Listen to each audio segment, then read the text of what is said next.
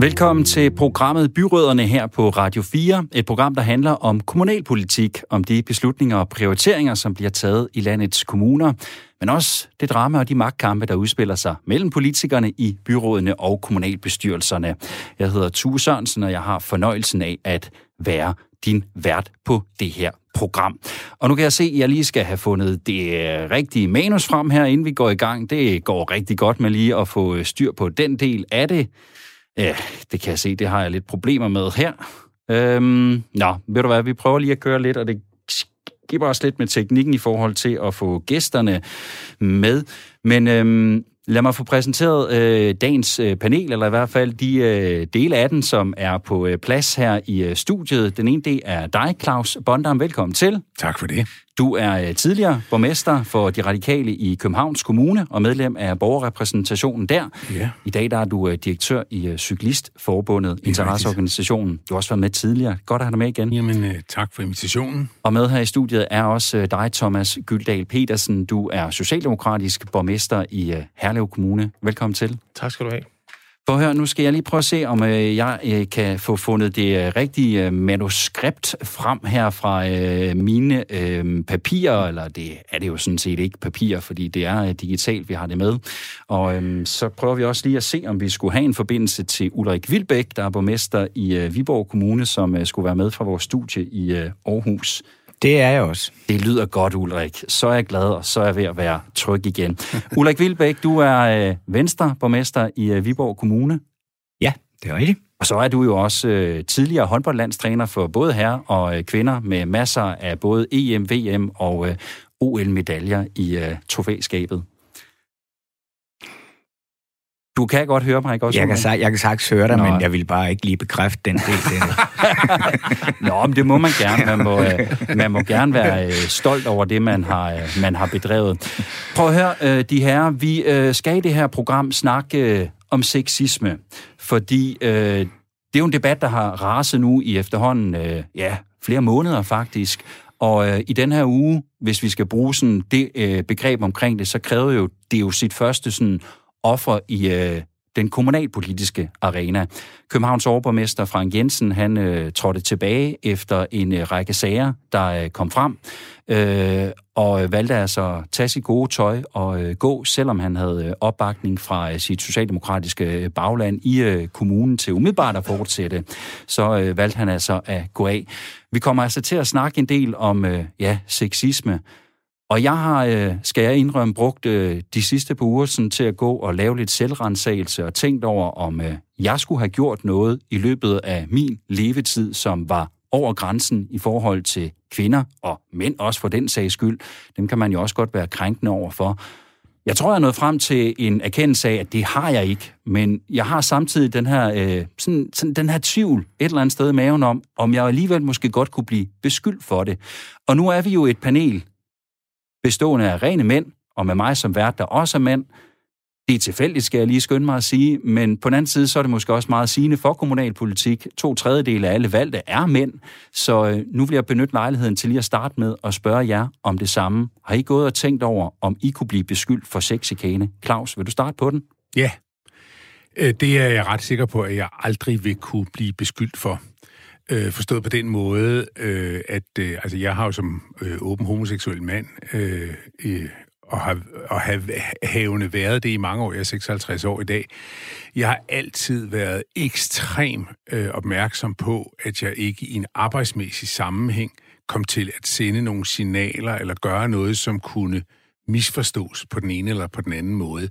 Og det er alt lige fra at kommentere udseende til at øh, virke lidt for interesseret. Og sådan. Det, det, har, det, det har jeg virkelig haft en alarmklokke omkring. Og det kan man sige, det kan virke sådan lidt øh, poetansk at sidde og sige det i dag, øh, i forhold til at være homoseksuel, men man skal bare huske, at for 10, 15, 20 år siden, der var den måde, man snakkede om homoseksualitet, eller øh, hvad er det, men også bogstavfolket, øh, LBGTQX, jeg kan ikke alle bogstaverne, men, men altså, det er jo blevet en langt mere integreret del af, af, af, af, af debatten i dag, men altså, jeg kan bare huske, da jeg startede politik, jeg vil ikke have det siddende på mig, mm. altså, så, så jeg har været ekstremt opmærksom øh, på det, og så skal man, øh, så, altså det er meget vigtigt at huske i det her, at der er jo forskel på sexisme øh, og øh, fordi sexisme har et element af magtmisbrug i sig øh, kontra øh, en flørt mellem to ligestillede parter. Ja. Øh, og det sker selvfølgelig også på øh, i, i politik og på arbejdsmarkedet i Det er to meget forskellige ting. Ulrik, øh, har du gået sådan og øh, selvrenseret dig selv i øh, forbindelse med den her debat? Nej, det synes jeg faktisk øh, ikke, jeg, jeg har. Jeg har sådan været meget overrasket over over hele debattens øh, omfang og hvordan der er kommet flere og flere sager frem. Men, men jeg har det sådan set lidt ligesom øh, Claus Bondam, øh, at øh, jeg, jeg, jeg vælger så altså altid at gå tidligt hjem, når der er ja. fester, så jeg oplever så heller ikke alle de sjove ting. Øh, mm. Øh, det, det kan så være lidt ærgerligt, kan man sige. Men, men jeg har det jo lige sådan i forhold til, at der er kæmpestor forskel på, om det er krænkelser, og, og jeg kan slet ikke se mig selv i sådan en krænkelse. Det, jeg tror i virkeligheden, jeg vil være alt for genert til at sige noget. øh, øh så, så, og så er til, at man, øh, man to mennesker finder hinanden øh, og, og, og bliver forelsket på arbejdspladser. Det sker jo, altså. Det skal man jo også sige. Og det er bare øh, meget, meget forskelligt.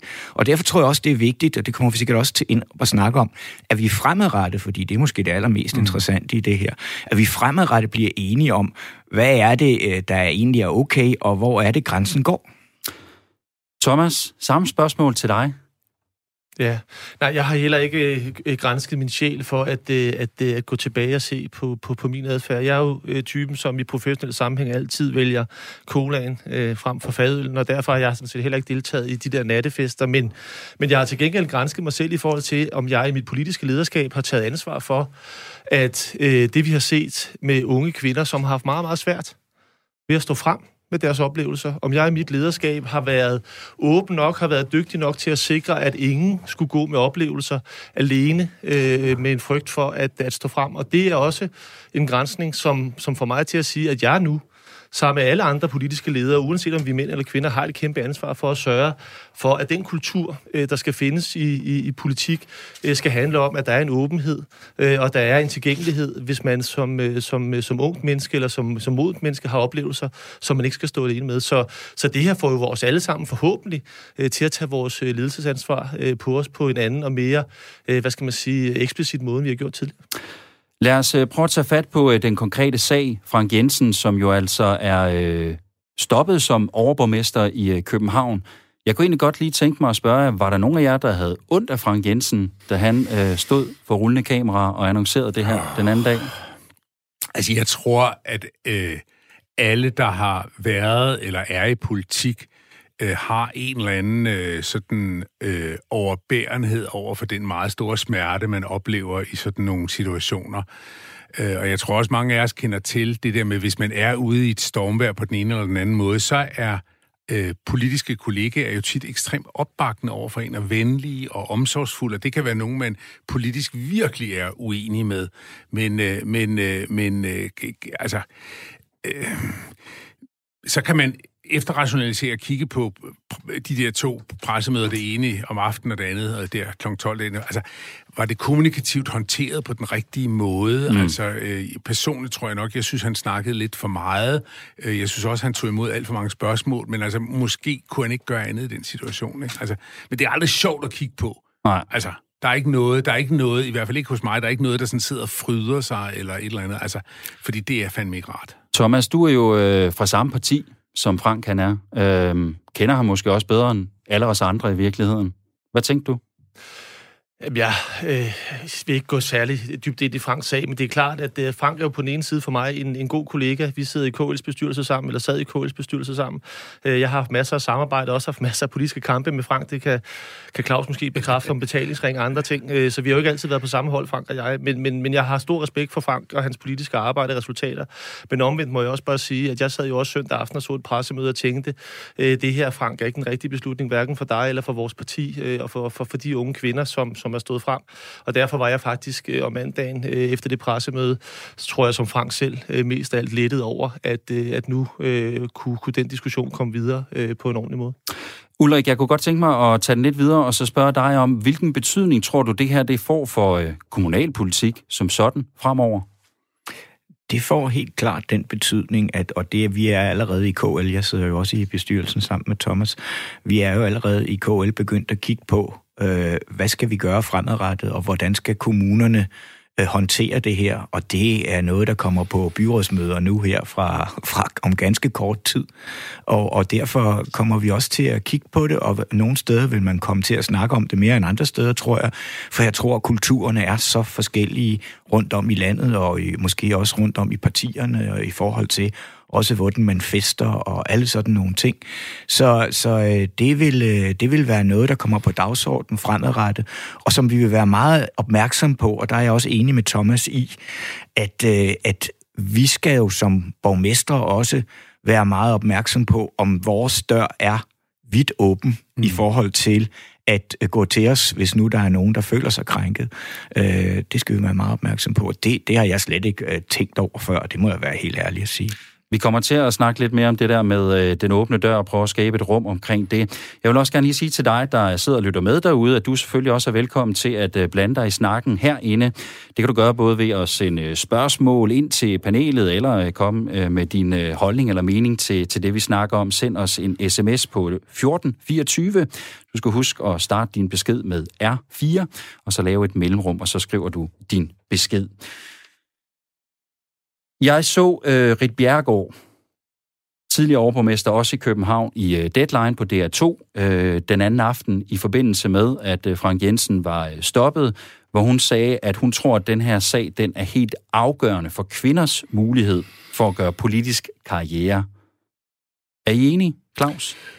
Altså, det har i hvert fald øh, bragt, øh, det, det har bragt et helt nyt øh, element ind i debatten om øh, ligestillingen i blandt andet også i forhold til politik. Altså, som du var inde på, på tidligere, så er, er det kun 33 procent af medlemmerne af byrådene rundt omkring i, i Danmark, som er, som er, som er, er, er kvinder. Og det er der jo, der er jo et eller andet øh, dybest set skævt i, hvis det skal afspejle. Og det synes jeg, det er jo også noget, man må kigge ind i som øh, borgmester og som kommunalbestyrelse. Jamen er det noget øh, i forhold til vores mødeformer? Er det tidspunktet, vi arbejder på? Er det øh, altså det forventningspres, der ligger? Er det det, der afholder kvinder fra at engagere sig i det her? Men jeg synes, der er kommet et, og så jeg vil lige rykke væk fra Rit i det her, fordi mm. jeg, jeg er helt enig med det, hun sagde. Men jeg synes, at, og Thomas kender godt øh, den mail, men jeg synes, man skal klikke ind på Facebook, og så synes jeg, man skal øh, gå ind på statsministerens Facebook-profil. Fordi hun har lavet et meget langt skriv til jer socialdemokrater, som hun så har valgt at dele med resten af Danmark.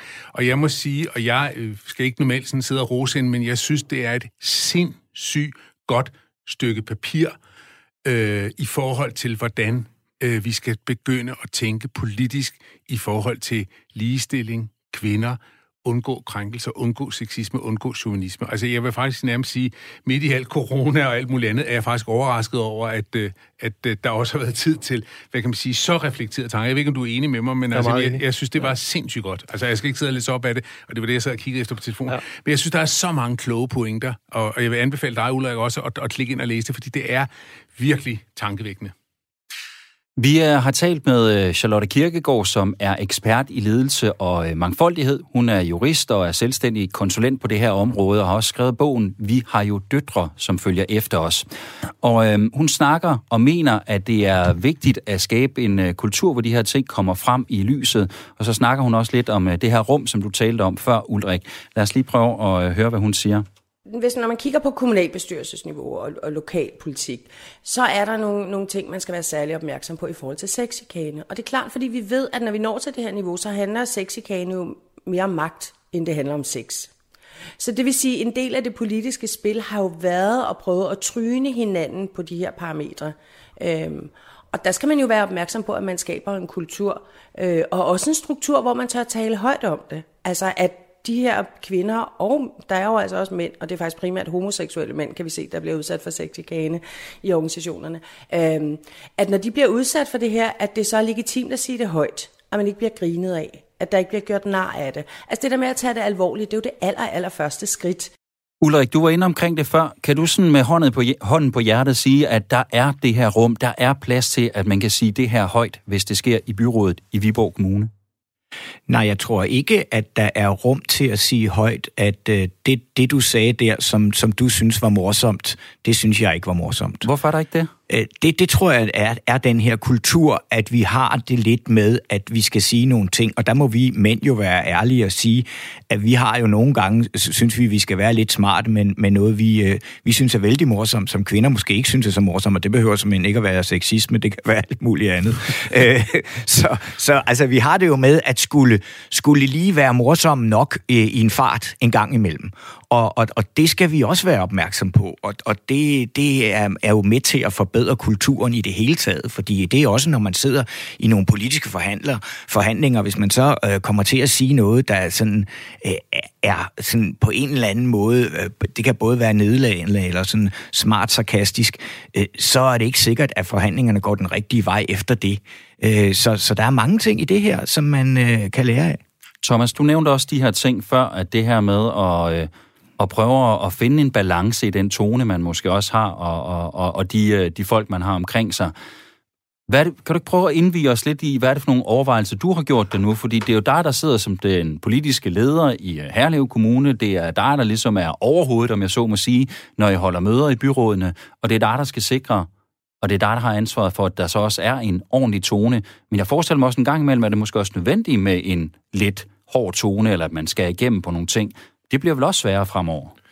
Det tror jeg ikke. Altså, jeg mm. tror sådan set ikke, at seriøsitet og ordentlighed er hinandens modsætninger. Nej, nej. Øh, så, så, så det tror jeg ikke.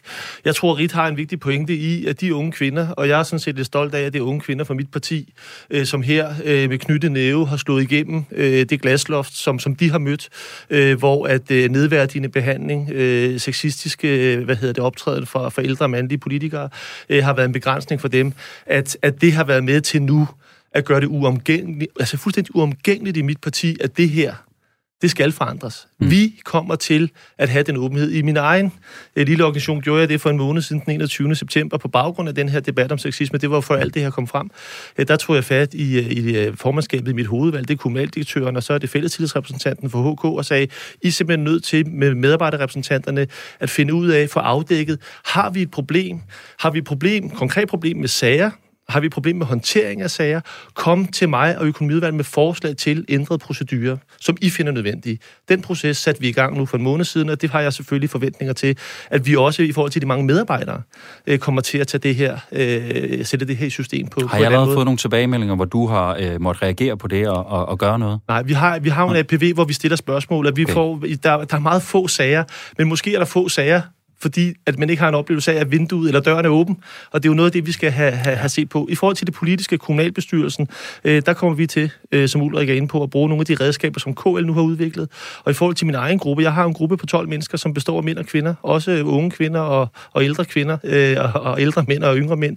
Øh, og, og jeg har da som leder nu et behov for at sige til dem, ud over den systematik med en advokatordning, som vores parti har skabt, så er jeg som gruppeformand også nødt til at sige til dem, I kommer til mig, hvis jeg oplever noget, og hvis I er utryg ved mig, så har vi en anden øh, visborgmester, som er en yngre kvinde, som hedder Michelle. Så er det Michelle, I går til. Og Michelle, hun kan gå til kommunaldirektøren og skabe en sag uden om mig, hvis det er det, der er behov for. Så vi er simpelthen nødt til at sige, at der skal være flere døre at gå ind af, alt efter, øh, hvad det er for et problem, man har. Så der bliver gjort noget nu, og der bliver gjort noget fremadrettet, hører jeg dig sige. Kunne I have gjort mere? Kunne I have gjort mere noget tidligere? Det gælder jo sådan set også dig, øh, Claus, dengang du sad som borgmester. Ja, Kunne man jamen, have gjort mere? Ja, altså, der er jo to elementer i det her. Det ene, det, det handler om det at være arbejdsgiver. Altså, man er arbejdsgiver for en stor gruppe medarbejdere i kommunen. Jeg synes, Thomas sådan set har, har grebet det rigt, meget rigtigt an. Jeg tror, vi i de kommende EPV'er ude i landets kommuner vil se det her lidt tydeligere, fordi nu er der også kommet en åbenhed til rent faktisk at tale om det her, og en oplevelse af, at det bliver taget alvorligt. Den anden ting, det handler jo om at sikre en, en, en god tone til byrådsmøder, en god tone i udvalgsmøder osv. Og det er klart, altså, når der er politiske drøftelser, så, eller noget af den politiske debat er jo også ordentligt at slå til, altså stikke nogle nåle ind der, hvor man er svag osv. Og det er jo derfor mange af os, der synes, at politik er enormt interessant og har været engageret i det, det er jo også godt, fordi vi godt kan lide den der debat. Ikke? Nu skal jeg eddermame pille Thomas eller Ulriks argumenter ned. Jeg skal pille dem fra hinanden, en efter en, og virkelig sådan, altså, mm. øh, få fremstillet, at jeg har ret. Og det, sådan skal det blive ved med at være, for ellers er politik kedeligt. Men det må ikke være med en sexistisk undertone. Man må ikke stå som en ældre mand og så sådan nedgøre en, en ung kvinde fra et, et, et andet parti med nogle sexistiske bemærkninger. Og der har man en forpligtelse som borgmester, øh, udvalgsformand at gribe ind og sige, sådan her snakker vi ikke. Og der kan man sige, der er de jo godt hjulpet i, på Christiansborg i Folketinget, fordi de har det her med, som vi andre kan grine lidt af, ikke? Altså, øh, og øh, ordet er til herr Gyldal Petersen. det kan virke lidt absurd at tale sådan på den mm. måde, men det er jo med til at skabe det der. Jeg kan huske, i borgerrepræsentationen havde vi, skulle man op på talerstolen, og det er også med til ligesom at gøre et eller andet, hvor jeg nogle gange tænker ude i nogle af byrådssalene, hvor man sådan sidder ved et stort rundt mødebord, der, der, der kunne jeg godt forestille mig, at det kan være lidt svært nogle gange. Jeg kunne godt tænke mig lige at vende tilbage til øh, Charlotte Kirkegaard, som øh, vi hørte før, og, øh, og prøve lige at spille et øh, klip mere med hende. For øh, vi har også spurgt hende, hvad hun ville gøre, hvis hun var borgmester. Hvis jeg var borgmester, så ville jeg starte med at tage det her op på første byrådsmøde. og lægge an med at sige, at det her, det, det fungerer simpelthen ikke. Vi er nødt til at have en anden kultur. Vi er nødt til at kommunikere ordentligt med hinanden. Men når man kigger på seksuel chikane, så er man også nødt til at forstå, at det er jo kun toppen af isbjerget i forhold til den her sexistiske kultur og struktur, som vi har. Og det betyder, at hvis man skal ind og kigge på, på, øh, på, på lokalpolitisk niveau og se på, hvad er en sexistisk kulturstruktur her, så er det jo, at man kan se, at det er bygget op til, at, at det har været mænd, der har sat rammerne for det her, og er det i høj grad stadigvæk. Det er jo sådan set også noget, det I har været lidt inde omkring. Det er, det er også mænd, der har sat rammerne, fordi vi har været flest, og vi har følt, at det øh, har vi kunne tillade os at gøre. Ulrik, øh, skal man simpelthen til at gentænke hele den måde? Claus er måske også inde på det. Så kan vi jo diskutere, om man skal tilbage til sådan lidt mere øh, gammeldags, høflig model og tiltale hinanden på. Skal vi simpelthen til at gentænke måden, hvorpå I for eksempel afholder et udvalgsmøde eller et byrådsmøde?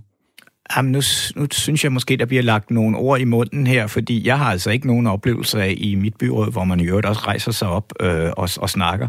Mm. Altså, øh, hvis der er nogen, der skulle finde på, det har der altså ikke været i min treårige periode, men ikke at snakke ordentligt til hinanden, så vil jeg det med det samme gribe mm. ind, øh, ja. uanset hvad. Øh, og, og vi snakker også ordentligt til hinanden i udvalgene. Jeg er også opmærksom på, at der er ganske få byråd, hvor man måske ikke øh, har den samme, øh, øh hvad skal vi sige, øh, sammenhængskraft øh, på tværs af partierne, men, men det tror jeg er ganske få steder.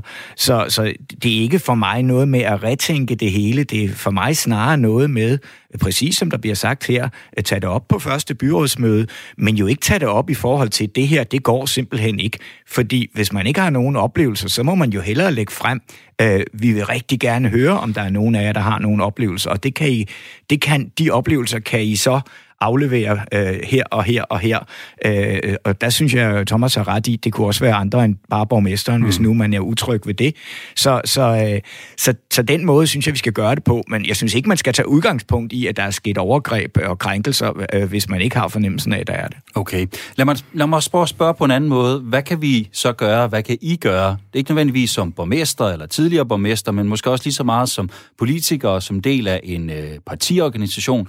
Hvad kan I gøre så for at få nogle flere kvinder ind i politik? Fordi det kunne jo også gøre en forskel, bare det, at der kom nogle flere ind. Det vil jeg gerne svare på, ja, hvis jeg Ulla, kan få lov. Kom. Ja, men altså, øh, da jeg, da jeg gik ind i, i politik her for, for, for fire år siden øh, og begyndte at arbejde med det her, der var noget af det, der irriterede mig mest, det var øh, så få kvinder, der stillede mm. op for mit parti på det tidspunkt. Øh, jeg var faktisk decideret flov over det. Øh, så øh, tog jeg rundt øh, til en masse kvinder rundt om i Mors meget. Vi har jo en meget, meget stor geografisk stor kommune. Og spurgte dem, om ikke de kunne være interesserede. Og i forhold til det, Claus sagde, det var nemlig ret interessant, så var jo mange af dem det der med, jamen kan jeg nu også det, og er jeg dygtig nok, og alle de her ting. Og øh, så fandt jeg ud af, at det var alt for kort tid, jeg egentlig havde givet dem. Så så sagde jeg så, øh, jeg prøver i stedet for at komme tilbage i øh, januar måned, når vi er startet. Og så har I sådan ligesom øh, to-tre år til at tænke over det. Og det har faktisk gjort, at øh, den her gang stiller vi op med øh, flere kvinder end mænd øh, i Venstre til næste byrådsvalg. Og øh, øh, nogle kvinder, som, som jeg ikke tror ville have gået ind i det selv, men som nu er helt vildt interesserede og spændte på det her. Så det handler jo også om at gøre sig umage og virkelig at, at bruge tid på det her. Kort kommentar, Thomas? Jamen, det, det synes jeg er spændende, at, at Ulrik er lykkedes mm. så godt med det. Jeg vil sige, den dialog, jeg har øh, med, øh, med kvinder i, øh, i, i min partiforening om at stille op, øh, er ofte vanskeliggjort, hvis det er kvinder med børn. Altså, de mm. er meget, meget i tvivl om, hvorvidt at det at uh, have et arbejde og have en familie kan forenes med at skulle uh, varetage øh, udvalgsmøder og partiforeningsmøder og alle mulige andre møder øh, til langt ud øh, sent på aftenen. Så, så jeg tror, altså nu talte Claus om det kort før mødet her, det kan jo, altså, der kan jo være noget i den øh, mødestruktur, struktur, vi har planlagt. Der kan jo være noget i den måde, vi, vi, tager, altså, vi tilrettelægger arbejdet på, som, som, som gør, altså, hvorfor er det, at unge mænd med børn godt kan være med, mens mange unge kvinder med børn ikke kan være med? Altså, der er nogle struktur, altså, strukturelle skævheder, som, øh, som vi også er nødt til at kigge ind i og sige, kan vi være med til at, at, at, at, at sænke den barriere, sådan så, så flere kvinder har lyst til at være med? Fordi vi har brug for mangfoldighed, vi har brug for, at øh, vores øh, modne, erfarne medborgere med mange år i byen og aktiviteter alle mulige steder er aktive i lokalpolitik, men vi har også brug for de unge, både dem, der er helt unge og ikke har fået børn, børn endnu, dem, der er unge og har fået børn, og alle os, som er blevet halvgamle og nu har fået store børn, at vi i fællesskab med hinanden jo øh, krydser klinger om, hvor vores kommune skal hen. Fordi hvis ikke alle stemmer er til stede, så får vi ikke truffet de rigtigste beslutninger. Så, så vi har en opgave i at få mere, og, øh, mere mangfoldige øh, kommunalbestyrelser rundt om i landet. Nu startede jeg jo det her program med, efter lige har rådet lidt med noget teknisk bøvl og fundet det forkerte manuskript frem og alt det der, men med at snakke om øh, den her frygt, som eller andet sted har plantet sig lidt i mig i, at øh, jeg ved ikke, om jeg kan blive beskyldt for det her. Det spurgte vi også øh, Charlotte Kirkegaard om, og hun siger faktisk også, at hun kan godt forestille sig, at det her kan plante noget frygt også i ja, mandlige politikere. Kan I være bange for, at det her også kan være noget, man kan bruge i en magtkamp, for eksempel beskylde nogen for det, simpelthen for at få dem væltet af en post, de gerne selv vil have? Oh, det, det vil jeg da ikke håbe. Det vil jeg med heller ikke håbe, fordi det er virkelig tageligt. Ja. Altså, altså det, det, det, det er jo vigtigt, som Ulrik jo også var inde på, at altså langt, langt, langt de fleste af os er jo øh, det, det helt, altså der er vi bevidste, ordentlige, øh, selverkendende mænd, altså som godt er klar over, at hvordan man er en moderne mand i dag, øh, og hvordan man taler og, og sådan nogle ting. Ikke? Altså, men i øvrigt vil jeg gerne rose Ulrik Vilbæk for at lykkes med at få så mange kvinder til at, at stille op, og jeg synes næsten, vi skal døbe det The Vilbæk Method, altså til, til, til, hvordan man gør det, fordi det der er jo noget, alle partier kæmper ja, med, ikke? Altså, absolut. og jeg synes jo også, Thomas har nogle interessante refleksioner om vores modestruktur, og det, det, det tror jeg, vi bliver, det, det, det bliver alle kommunalbestyrelser nødt til at tage øh, alvorligt, og det er jo den samme, man ser nu sidder jeg jo i Cyklistforbundet, som er en medlemsorganisation. Det er den samme problematik, vi ser i Foreningsdanmark. Ikke? Altså det, det, er simpelthen, det kan være svært at få unge til at engagere sig ja. i det her. Nu, nu sagde øh, hvad hedder det, Claus noget før øh, om, om, om landets statsminister og Socialdemokratiets formand som, og hendes udmelding her i, i går, og jeg er glad øh, for den ros, øh, Claus giver. Jeg er også enig i den. Synes, det var et fantastisk nuanceret, perspektivrigt, klogt skriv, øh, hun er kommet med. Øh, og det, det skriv i virkeligheden siger, øh, det er, at vi skal tage det her så alvorligt, ja. at hver eneste sag skal løftes øh, og belyses og drøftes, men det skal gøres med respekt for både den, der har oplevet en krænkelse, og den, som nu beskyldes for at, at have krænket. Øh, og, og jeg har ikke indtryk af, at de unge kvinder, som har stillet sig frem, har stillet sig frem med et motiv, som har handlet om at skade nogle mænd. De har stillet sig frem med en frustration over, at de i deres relativt unge liv, korte tid i politik, har oplevet, at der er altså en adfærd her, som gør, at jeg som kvinde bliver begrænset, i virkeligheden bliver, bliver, bliver trykket så meget, så jeg får lyst til at være et andet sted. Og man skal jo ikke forlade politik, hvis man har et engagement og en lyst til at være med, fordi nogle andre ikke kan opføre sig ordentligt. Så jeg er ikke bekymret for, at det vil blive misbrugt, men jeg er stærkt optaget af, at vi alle sammen tager det øh, alvorligt mm. på den balancerede måde, som statsministeren også har lagt op til. Og øh, det blev øh, det sidste ord i vores øh, sexisme-snak i øh, det her øh, program. Du lytter til Byråderne på Radio 4, et øh, program om kommunalpolitik. Mit navn er Tue Sørensen, og med i programmet her er et øh, panel bestående af Ulrik Vilbæk, Venstreborgmester i Viborg Kommune, Thomas Gyldal Petersen, Socialdemokratisk borgmester i Herlev Kommune, og så Claus Bondam, tidligere borgmester i Københavns Kommune og nu direktør i Cyklistforbundet. Vi vil jo med det her program gerne give dig, der lytter med, et indblik i kommunalpolitik, og også være med til på den måde forhåbentlig at, at værne lidt om det nære demokrati i Danmark. Og derfor så vil vi i det her program også gerne vi har allerede gjort det. Sæt lidt fokus på nogle beslutninger, som måske kan inspirere på tværs af kommunerne. Gerne uddele nogle øh, skulderklap og lidt øh, ros til nogle folk. Nu har vi jo allerede fået givet lidt ros til Ulrik og fået døbt den. Hvad var det, du kaldte det? The Wilbeck Method. The, the Wilbeck Method. øhm, men øh, vi kalder det ugens prik, prik, prik. Og øh, Ulrik, vil du ikke starte med dit ugens prik, prik, prik? Jo, men nu bliver der jo næsten øh, for meget ros til Mette øh, Frederiksen, fordi nu har hun jo fået en gang. Men jeg er jo en af de kommuner, jeg sidder jo i spidsen for en af de kommuner, der er der er blevet øh, påtænkt øh, mm, i forhold til øh, de, de her frikommuneforsøg. Øh, og, øh, og vi har fået øh, ældreområdet, og Mette Frederiksen kommer over og besøger mig i morgen, og så skal vi snakke noget mere om det.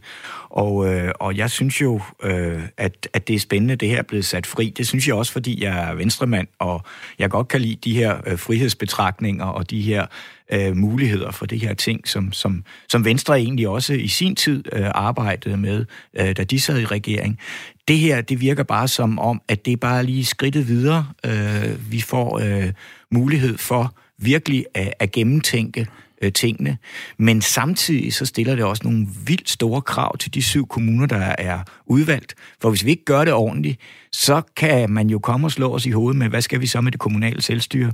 Så kan vi jo lige så godt centralisere det hele. Så vi skal gøre os umage her, og det har vi også tænkt os, og øh, derfor synes jeg, det er godt, det er sluppet fri. Så ligger der også lidt pres på skuldrene af Vi talte øh, frikugende forsøget i øh, det seneste program, vi havde der. og Udover i Viborg Kommune, så er der jo, som du siger, Ulrik, seks andre kommuner, som også får lov til at få ja, total frihed på en række velfærdsområder.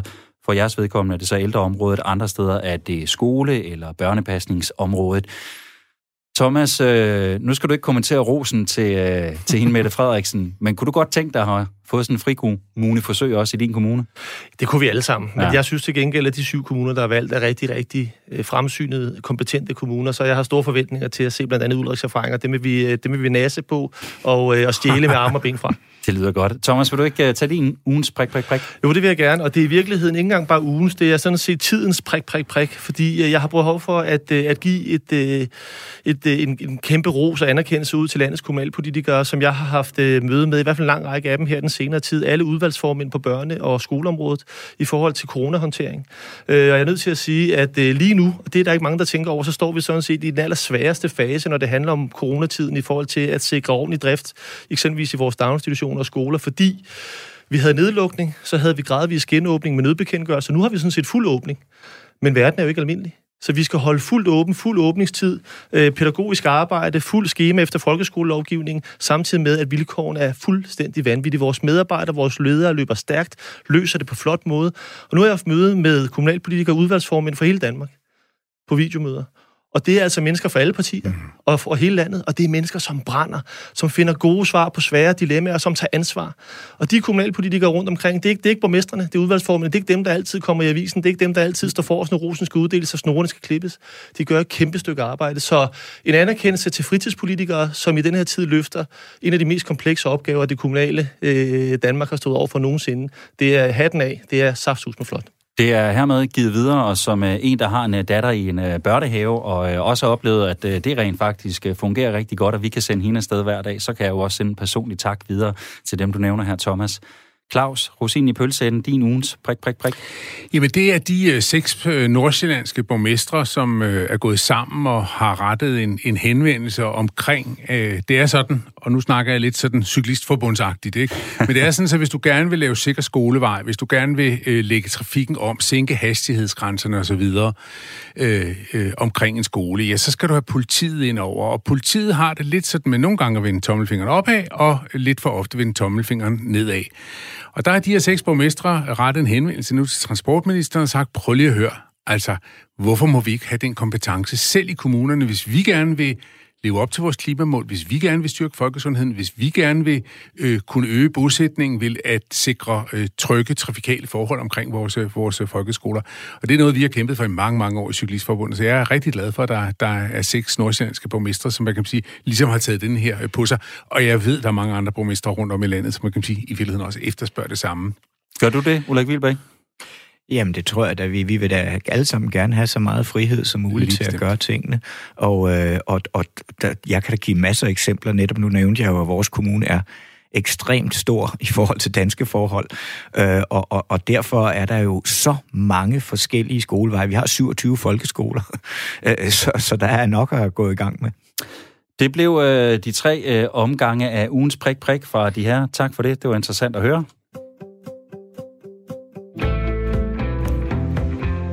Vi skal til at snakke om øh, endnu et øh, emne, som vi har udvalgt på øh, forhånd, og øh, det kan godt være, at der er lidt over et år til, og at øh, du, der sidder og lytter med, måske ikke har skænket det mange tanker, hvis nogen overhovedet, men der er allerede gået valg i den i mange kommuner.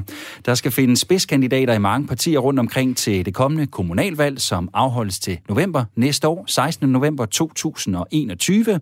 Så derfor så udspiller der sig både en øh, magt- og positioneringskamp, kan vi vel godt sige.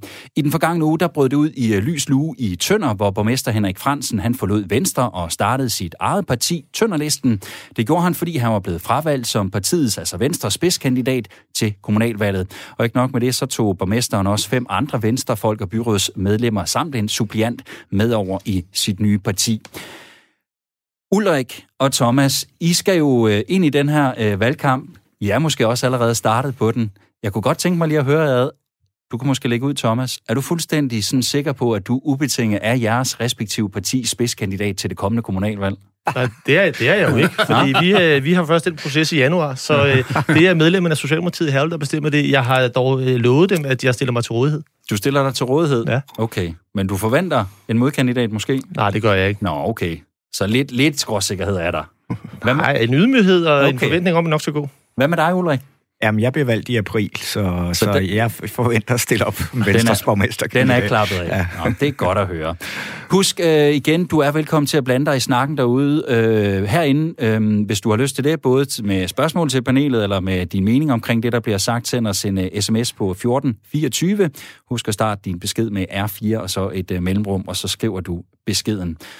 Claus, du er jo ikke længere i uh, politik. Du har været det, og jeg ved også, at du har prøvet at være i sådan en uh, intern magtkamp, da du var medlem af borgerrepræsentationen i uh, Københavns Kommune for de radikale. Ja. Hvad skete der? Jamen, da jeg første gang stillede op i 2002, så øh, øh, jeg, jeg stod som nummer 5 på listen, og så gjorde jeg det, der hedder at sprænge listen. Altså, jeg fik langt flere stemmer, øh, altså betydeligt flere stemmer, end, øh, end hende, der var øh, partiets spidskandidat. Og så var der sådan en, øh, en øh, gruppering omkring mig, der sådan prøvede så at, at, at pushe mig frem til, at jeg skulle være borgmester. Øh, og det var nok meget godt, at jeg ikke blev det. Øh, og, øh, men det lå så ligesom i kortene, at jeg så fire år efter måtte tage opgøret med vedkommende. Det er Inge-Marie Brun som var sundhedsborgmester, og jeg skal skynde mig at sige, hende og jeg fik et super, super godt uh, samarbejde i både de år, hun var uh, sundhedsborgmester. Det er godt at høre. Øh, og som, om, som kollega. Og vi havde den her store opstillingsgeneralforsamling i Vælgerforeningen. Der var 300. Jeg havde en idé om, at det nok øh, ville pege i retning af mig. Jeg kan huske, jeg fik omkring 200 stemmer, Inge-Marie fik øh, 100 stemmer. Så vil sige, hun kom jo ud af det mere end i behold. Men så kom hun over til mig, ønskede mig til lykke, og så sagde hun noget, som jeg har citeret så mange gange siden. Hun sagde, man må aldrig være i politik, hvis ikke man kan håndtere et fravalg. Fravalget kan komme fra vælgerne, eller det kan komme fra ens egne. Og det er jo helt essentielt, det det i virkeligheden handler om. Ikke? Altså, og, og, den der, og derfor skal man nogle gange ikke være så bange for de der interne øh, altså kampvalg, fordi de giver jo mulighed for debat de giver mulighed for at vælge forskellige linjer. Ikke? Altså, man kan se på Københavns Rådhus, jamen, der, nu, en ting er overborgmesterposten, som, eller, eller Socialdemokraternes spidskandidat, som vi kommer til at diskutere, men også i det radikale Venstre har der jo meldt sig nu øh, en, en, en ny, øh, til, altså Mette Andi Rasmussen har meldt sig på banen over for den siddende borgmester Mia Nygaard, og det kan selvfølgelig godt opfattes som ekstremt aggressivt og udfordrende, men ret beset er det jo en mulighed for debat om øh, internt i partiet, hvad er det for en udvikling, vi gerne vil have, hvad er det for en profil, vi gerne vil have. Skal vi være tæt knyttet til øh, overborgmesterpartiet, eller skal man gå i en anden retning? Så jeg synes, øh, og så er det jo alt andet lige også med til at skabe en, øh, altså, en, en lokal interesse, en interesse blandt borgerne om, hvad er det egentlig, der foregår på, på, på rådhuset. Ulrik, øh, altså, jeg kunne godt tænke mig, sådan, hvis du fik sat nogle ord på, hvorfor de her magtkampe de kan opstå. Nu, nu siger Claus det jo, det kan måske være noget uenighed om den politiske linje. Der kan måske også ligge et øh, generationsskift i det, at man mener, der skal nogle andre eller yngre kræfter på spil. Hvorfor er det, de opstår, de her interne magtkampe? Det tror jeg, at der er, hvis vi siger, at der er 40 øh, magtkampe, så tror jeg, at der er 40 forskellige forklaringer på det. øh, fordi det har jo... Vi har nok ikke tid det, til det, det, Nej, men, men det, er jo, det, er jo meget, øh, det er jo meget lokalt. Altså hos os øh, i Viborg Kommune har vi lige nu øh, Socialdemokratiet, som, som skal finde en øh, ny spidskandidat, og på grund af corona, så har de jo ikke kunnet samles øh, de mennesker, de skal. Så nu er det gået i uafstemning i stedet for, og så bliver det skriftligt, og så er det noget med, at de stiller op for 30 mennesker ad gangen øh, forskellige steder okay. og har debatmøder frem til, til begyndelsen af november, hvor valget så er. Og der kan man sige, så går, så går demokratiet en lille smule i stå for os andre fordi øh, øh, at, at der jo ligesom er et spil mellem to socialdemokrater, øh, som, som først skal gøres færdige, inden vi andre egentlig ved, hvem er det så, der tegner partiet fremadrettet. Så det bliver simpelthen sværere at forhandle nogle aftaler på plads i de her perioder, mens det står på? Ja, det bliver i hvert fald... Øh, det, det, man kan i hvert fald mærke, at det ikke lige det, der er fokus lige nu, og at der måske også, kan man sige, for begge kandidater, er sådan overdreven øh, bevidsthed omkring, øh, hvad man bør sige, i stedet for, hvad man egentlig øh, ville have sagt, hvis ikke man var på valg. Thomas, jeg ved, øh, for det har du fortalt mig, at du synes, du oplever, at der kommer flere af de her magtkampe i partierne internt. Hvorfor er det, du oplever, at der kommer flere af dem? Jeg oplever, at der i de 25 år, jeg har været med i kommunalpolitik, er sket en forandring i det, at øh, mange kandidater bliver stillet op øh, efter relativt kort medlemskab af partierne. Ofte stiller de op på enkeltsager, som handler om det lokalområde, de bor i, eller den forening, de er aktive i, eller hvad det kan være. Det vil sige, at, at, at ideen om, at øh, politik også er en, en, en, en, en læringsbane, hvor man øh, gør sig erfaringer og ser, hvordan de andre gør det, og på en eller anden måde finder en plads, så er der nogen, der ligesom hopper meget direkte ind i det politiske arbejde, øh, uden helt at have en forståelse af, hvad det egentlig er, før de starter. Og der er nogle af dem, der bliver rigtig dygtige, men der er også nogle af dem, der meget hurtigt løber ind i konflikter, også ofte med deres egne partifælder, som så har siddet der før og oplever en, en manglende forståelse eller respekt for, for, for, for arbejdet. Og, øh, og det kan jo give øh, nogle... Øh, det har jeg set i min egen kommunalbestyrelse i andre partier end, end, end mit eget, at det har givet noget. Jeg tror, at, at det er et vilkår, vi må vende os til. Jeg synes ikke nogen grund til at begræde det eller, eller kommentere på det. Bare at sige, sådan er det. Øh, partierne er blevet sværere. Vi har færre medlemmer. Øh, det er mere tilfældigt, hvem det er, der ender på listerne, hvem der ender i kommunalbestyrelserne. Og derfor vil der være en mere ustabil øh, hvad skal man sige, situation, end der eksempelvis var tilbage i 80'erne.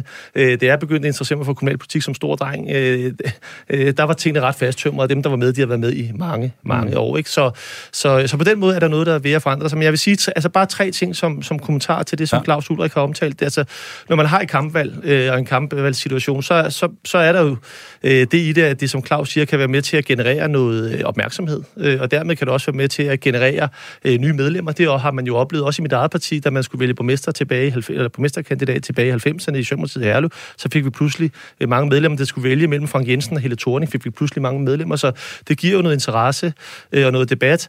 Og så er det klart, at så gør det jo det, som Ulrik siger, at det giver også en periode, hvor man i, i et parti jo bliver koncentreret meget på, på den opgave, og derfor bliver en lidt sværere samarbejdspartner for, for det øvrige byråd. Det er jo så øh, den negative side. Og på bagkant af det her, øh, så er det jo fuldstændig afgørende, hvordan man samler det op. Kan man gøre, som, som Claus fortæller øh, fra de radikale i København, at man kan samles bagefter og stå sammen mm. som et parti, eller sker der det, som er sket i Tønder, hvor man bliver mm. så ked af det, så uenig, at tingene splinter sig atomer, ja, så er det jo en gigantisk svækkelse. Så, så, så, så, så dem, der er med i kampene har jo en, en helt fundamentalt et ansvar for at sikre, at, at tingene bliver samlet efterfølgende, så, så man ikke, så man ikke øh, hælder partiet øh, ned ad brættet. Og hvordan gør man så det, Claus? Det kan du måske svare på, når du har prøvet det, fordi det er vel essentielt, at man så kan samarbejde bagefter, hvis man stadigvæk sidder i det samme parti, selvfølgelig. Og vel egentlig også, hvis man er i hver sit parti og skal samarbejde lidt på tværs. Åh, oh, men det ligger jo altid, altså, det, altså når man selv har været i en magtkamp, som jeg har, altså så ligger det jo som et eller andet lille bitte sår øh, nedenunder. Øh, og det interessante var, at jeg også selv oplevede, om ikke sådan i hvert fald at, at, at, at blive fravalgt, for det gjorde jeg ikke, men jeg oplevede, at jeg efter mine første fire år som teknik- og miljøborgmester fik et betydeligt ringere valg end fire år før, og jeg stod sværere i offentligheden, jeg stod sværere i, i, i, i partiet. Og det kan man, altså, der var andre stjerner på vej frem og så videre, og sådan er det måske bare. Det er bare indbygget på den måde, der er de der, altså, det går op, som skuespiller, så siger man tit, man skal, altid, man skal huske at være venlig og ordentlig hele vejen, fordi alle det, man møder på vej op, der møder man også, når det går nedad igen. Ikke? Og sådan er det jo også i politik. Men altså, jeg tror virkelig, man skal huske det der med, at man skal kunne håndtere det der øh, øh, fravalg. Jeg tænker i forlængelse af det, øh, Thomas siger, så kan jeg huske, i, i min gamle vælgerforening, der var sådan en, et, et, en, en moden mand, en, en sindig jyde, Hans Grishauge, og når der var de her debatter om, at man skulle vælge kandidater og så videre, og der var sådan, du ved, store politiske interne dueller og så videre, så, så, så Hans Christian, han kom sådan helt stille spørgsmål. Hvor lang tid har du været medlem af Radikale Venstre? Man må sige, hvorfor var det relevant? Men det er jo lige bestemt relevant, netop det der med, jamen, altså, hvor, hvor tungt bærer du værdierne? Hvor, hvor tungt forstår du, hvad det er for nogle mekanismer, der er, er, er gældende her? Ikke? Altså, så, så, så det har selvfølgelig, og jeg, jeg er en af dem, der altid opfordrer til at melde dig ind i et parti, vær aktiv i partiet, selvom du ikke øh, altså, giver dig til kende politisk, fordi jeg tror, det er noget af det, vi lidt savner i Danmark. Og det håber jeg endnu en gang, vi i, i frem mod kommunevalget kan blive bedre til at snakke om, ude på arbejdspladserne, i familierne, hvor vi står hen politisk. Altså, for så længe vi er inden for et demokratisk spektrum, så er det sådan set kun godt og sundt, at vi som borgere snakker. Men vi har jo et eller andet, det er sådan noget, man ikke må spørge sine medarbejdere om, hvad de stemmer, eller man skal sådan passe lidt på med de der meget politiske diskussioner. Ikke?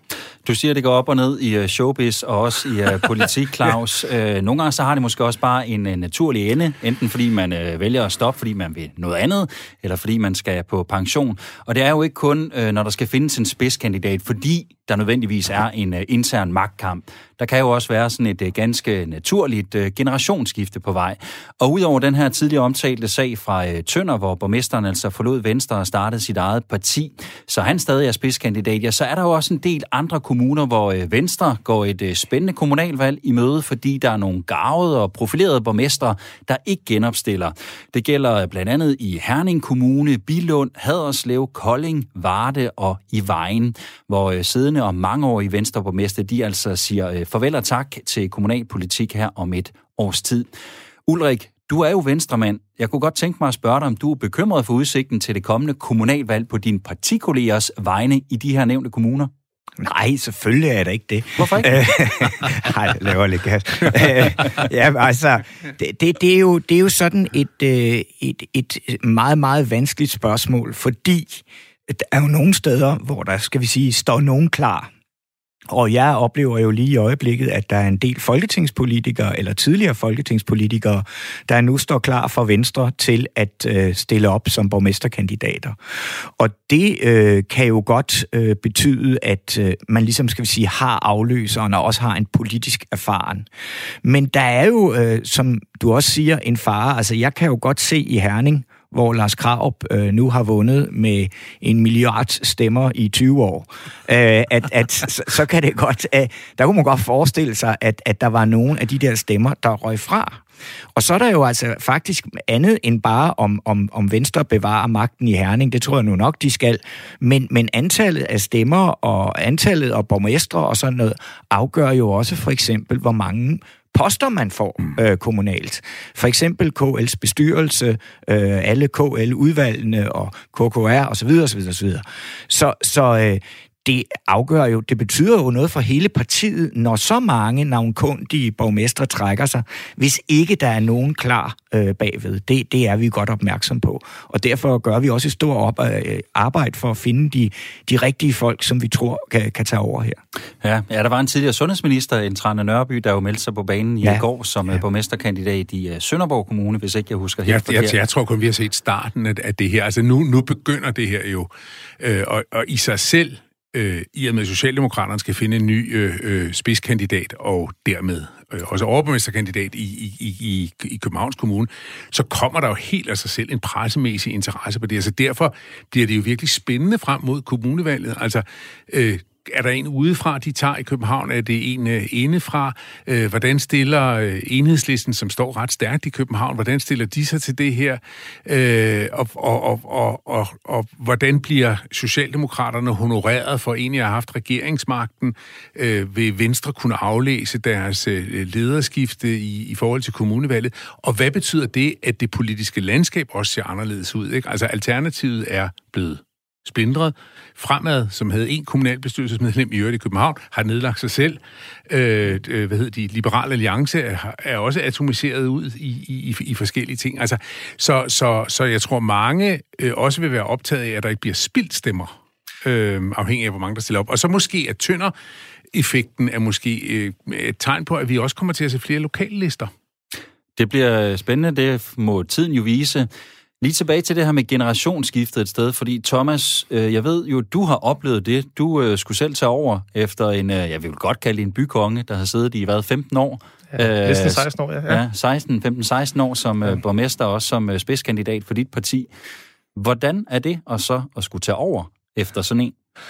Jamen, jeg var, jo, jeg var jo heldig at have stået i lære i 14 år, og havde jo derfor øh, også øh, lært meget af, af mine forgængere. Øh, men, men, men det var jo en borgmester, som havde siddet de næsten 16 år i Herlev, øh, altid fået flotte valg, øh, bevaret det absolute flertal. Jeg var jo redselslagen for, at jeg skulle være den torsk, øh, der, der, der smed alt det øh, på gulvet, som i årtier var bygget op af, af dygtige mennesker. Øh, så den ydmyghed og den øh, nervøsitet har man jo i sig. Øh, det, der skete hos os, var, at, øh, at vi lavede et, øh, et generationsskifte midt i perioden. Oh ja. øh, jeg fik øh, lige godt halvandet år, og, og det betød, at jeg kunne nå at blive kendt som borgmesteren, mm. øh, inden jeg skulle, skulle møde vælgerne. Det betød faktisk, at da vi gik til valg, øh, så, havde vi, øh, så var vi i den situation, at vi faktisk oplevede fremgang.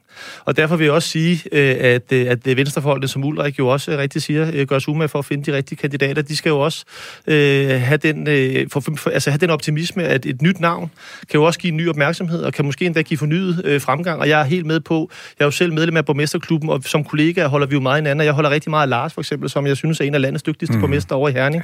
Ja. Jeg har kæmpe respekt for Lars. Men, øh, men hvem ved, øh, da Lars trådte til, øh, der var det jo på afbud, fordi den tidligere borgmester skulle være minister, Helle Sander, og, og hvem, hvem troede dengang, at Lars ville blive den kæmpe store succes, ja. Lars blev? Det var ingen, der vidste. Så den, der nu kommer efter Lars, kan jo vise sig at blive en lige så stor eller endnu større succes end Lars. Så ja. optimismen må man bære i sit hjerte. Ulla, jeg er sikker på, at du også køber den præmis med, at det ikke nødvendigvis behøver at være en skidt ting, det at der har siddet en, en profileret borgmester i mange år, og så er der en ny der skal tage over på, på, på det fundament, eller hvad? Jo, bestemt, fordi det, det er jo hele, altså det, det synes jeg, det er hele det, mit liv også er bygget op om i forhold til det her med, at jeg er så dødtræt af, at alle mennesker skal have erfaring for at få et job. Øh, altså, øh, det står der i alle jobannoncer. Øh, 10 års erfaring kræves, ikke? Altså, det er sgu svært, når man starter. Øh, så, så, øh, så ja, der er alle mulige chancer, og det er jo dem, man skal tage nu. Og så skal man jo også vurdere på, om man skal gøre øh, lige præcis sådan, som man gjorde i Herlev. Altså, om man skal et år før tage over. Man kan altid diskutere den der ting, fordi øh, det er jo måske heller ikke helt ærligt over for vælgerne. Altså, man har jo valgt en anden borgmester, og så lige pludselig så smutter man. Så det er sådan en, øh, man, man, skal, man skal passe meget på. Jeg tror, det var den helt rigtige ting, I gjorde i Herning, eller i Herlev, også fordi, at, at, øh, at, at den daværende borgmester havde siddet så lang tid. Men, men jeg tror ikke, man skal gøre det, hvis, hvis borgmesteren kun har siddet i, i, i, i seks år på det tidspunkt, man gør det, eller på to år. Så, så øh, det er også en balance, man skal finde. Thomas, var det noget, I havde nogle overvejelser omkring, om det ligesom kunne backfire på en eller anden måde, og måske øh, give lidt, øh, sådan, øh, lidt vælger, sløg eller høvl? Det var slet ikke en overvejelse. Jeg var inde over, det var jo den tidligere borgmesters suveræne beslutning at uh, sige, hvornår han ikke ville mere. Og, uh, og derfor træffede han den beslutning, og så agerede uh, partiet jo uh, på den baggrund. Jeg vil så sige uh, til Ulrik, at det er jo ikke vælgerne, der vælger borgmesteren. Det er jo kommunalbestyrelsen, der vælger borgmesteren, og derfor så kan kommunalbestyrelsen jo, hvis borgmesteren ønsker det, uh, vælge en anden. Og, og derfor er der jo ikke... Der er jo ikke men, men det er klart, man skal jo have en overvejelse om, om vælgerne føler sig svigtet. Ja, det er det, jeg uh, mener. Ja, lige præcis. Og den, og den oplevelse havde vi ikke i Herlev. Men det kan da godt have noget at gøre med det, som Ulrik siger, at vi også skiftede efter mange år i Herlev. Altså, jeg er født i 75 Øh, der har været tre borgmestre i Herlev i min tid. Jeg er selv den tredje. Så det er jo ikke, fordi vi skifter borgmester sådan hver anden dag. Vi kan jo binde en øh, krølle på udsendelsen her ved lige at snakke øh, spidskandidat i øh, Københavns Kommune her til sidst. Det var også der, vi startede med, at øh, den øh, nu tidligere overborgmester Frank Jensen jo stoppede. Det betyder, at der skal findes en øh, spidskandidat. Claus, øh, hele den her diskussion også omkring sexisme, og det er på det grundlag, at den tidligere overborgmester er smuttet, kommer det til at spille ind i den beslutning, tror du? Altså, det, det kommer helt klart til at spille ind om, hvorvidt Lars Vej, som nu er fungerende øh, overborgmester, om han kommer til at blive øh, Socialdemokraternes spidskandidat, om det bliver en af de andre, der sidder der nu, Jonas Bjørn Jensen, eller en helt tredje, eller det er en udefra. Fordi hvis han kommer til at være en, der bare skal holde sædet varm, ligesom Lars Ingberg gjorde øh, da Jens Kramer jo trådte tilbage for at blive direktør i By og Havn, øh, ja, så, så, så er det bare en tid, der skal overstås. Men er det ham, der også skal være den, ja, så kommer det til at have en anden øh, politisk øh, tyngde. Så det bliver sindssygt spændende at, øh, at øh, følge. Og man skal, jeg tror, agte sig for, for, for gode råd. Fordi jeg tror, ingen havde set, at Rit ville komme i København. Ingen havde heller ikke nødvendigvis set, at Helle Thorning ville ringe op til Frank Jensen Nej. og sige, hey, kunne du ikke tænke dig at blive overborgmester i København? Så der kan ske tusind ting, og man skal agte sig for at gøre sig for klog på lige bestemt det spørgsmål så øh, lad vi være med at prøve at gøre det yderligere i det her program. Jeg er helt sikker på, at det ikke er sidste gang, at vi kommer til sådan at, at snakke valgrelaterede emner i øh, det her program frem mod øh, kommunalvalget, det kommende kommunalvalg. Og hvis ikke du lige har styr på det, ja, så finder det jo altså sted den øh, 16. november næste år i 2021. Det var øh, alt for denne omgang af programmet. Tak til jer i panelet. Ulrik Vilbæk, Venstreborgmester i Viborg Kommune. Tak til dig, Ulrik. Velbekomme. Også tak til dig, Thomas Gyldal Petersen, Socialdemokratisk borgmester i Herlev Kommune. Tak, fordi jeg måtte komme. Det var så let, og tak fordi du ville komme. Og også uh, tak til dig, Claus Bondam, tidligere ressort, som jeg lærte uh, ja. det sidste gang, du ja. var med, ressortborgmester i uh, Københavns Kommune og nuværende direktør i uh, Cyklistforbundet. Der skal også lyde et uh, tak til Charlotte Kirkegaard, som var med undervejs i uh, programmet her, og selvfølgelig også til alle jer, der har siddet og lyttet med. Du har lyttet til Byrødderne på Radio 4, og du kan genhøre programmet eller alle de andre udsendelser, vi har lavet. Det kan du både på Radio 4's hjemmeside, det er radio4.dk, men selvfølgelig også som podcast, og podcastudgaven den kan findes i de fleste gængse podcast-apps og afspillere. Byrødderne er produceret af Rackerpark Productions for Radio 4. Programmet her det var tilrettelagt af Johanne Mygin og undertegnet. Tanja Kjeldberg, Kjeldgaard, undskyld, hun har øh, produceret, og øh, Thor Arnbjørn, han er redaktør på programmet. Mit navn er Tue Sørensen. Jeg er tilbage med et nyt program i radio næste onsdag kl. 11.05. Tusind tak, fordi du lyttede med.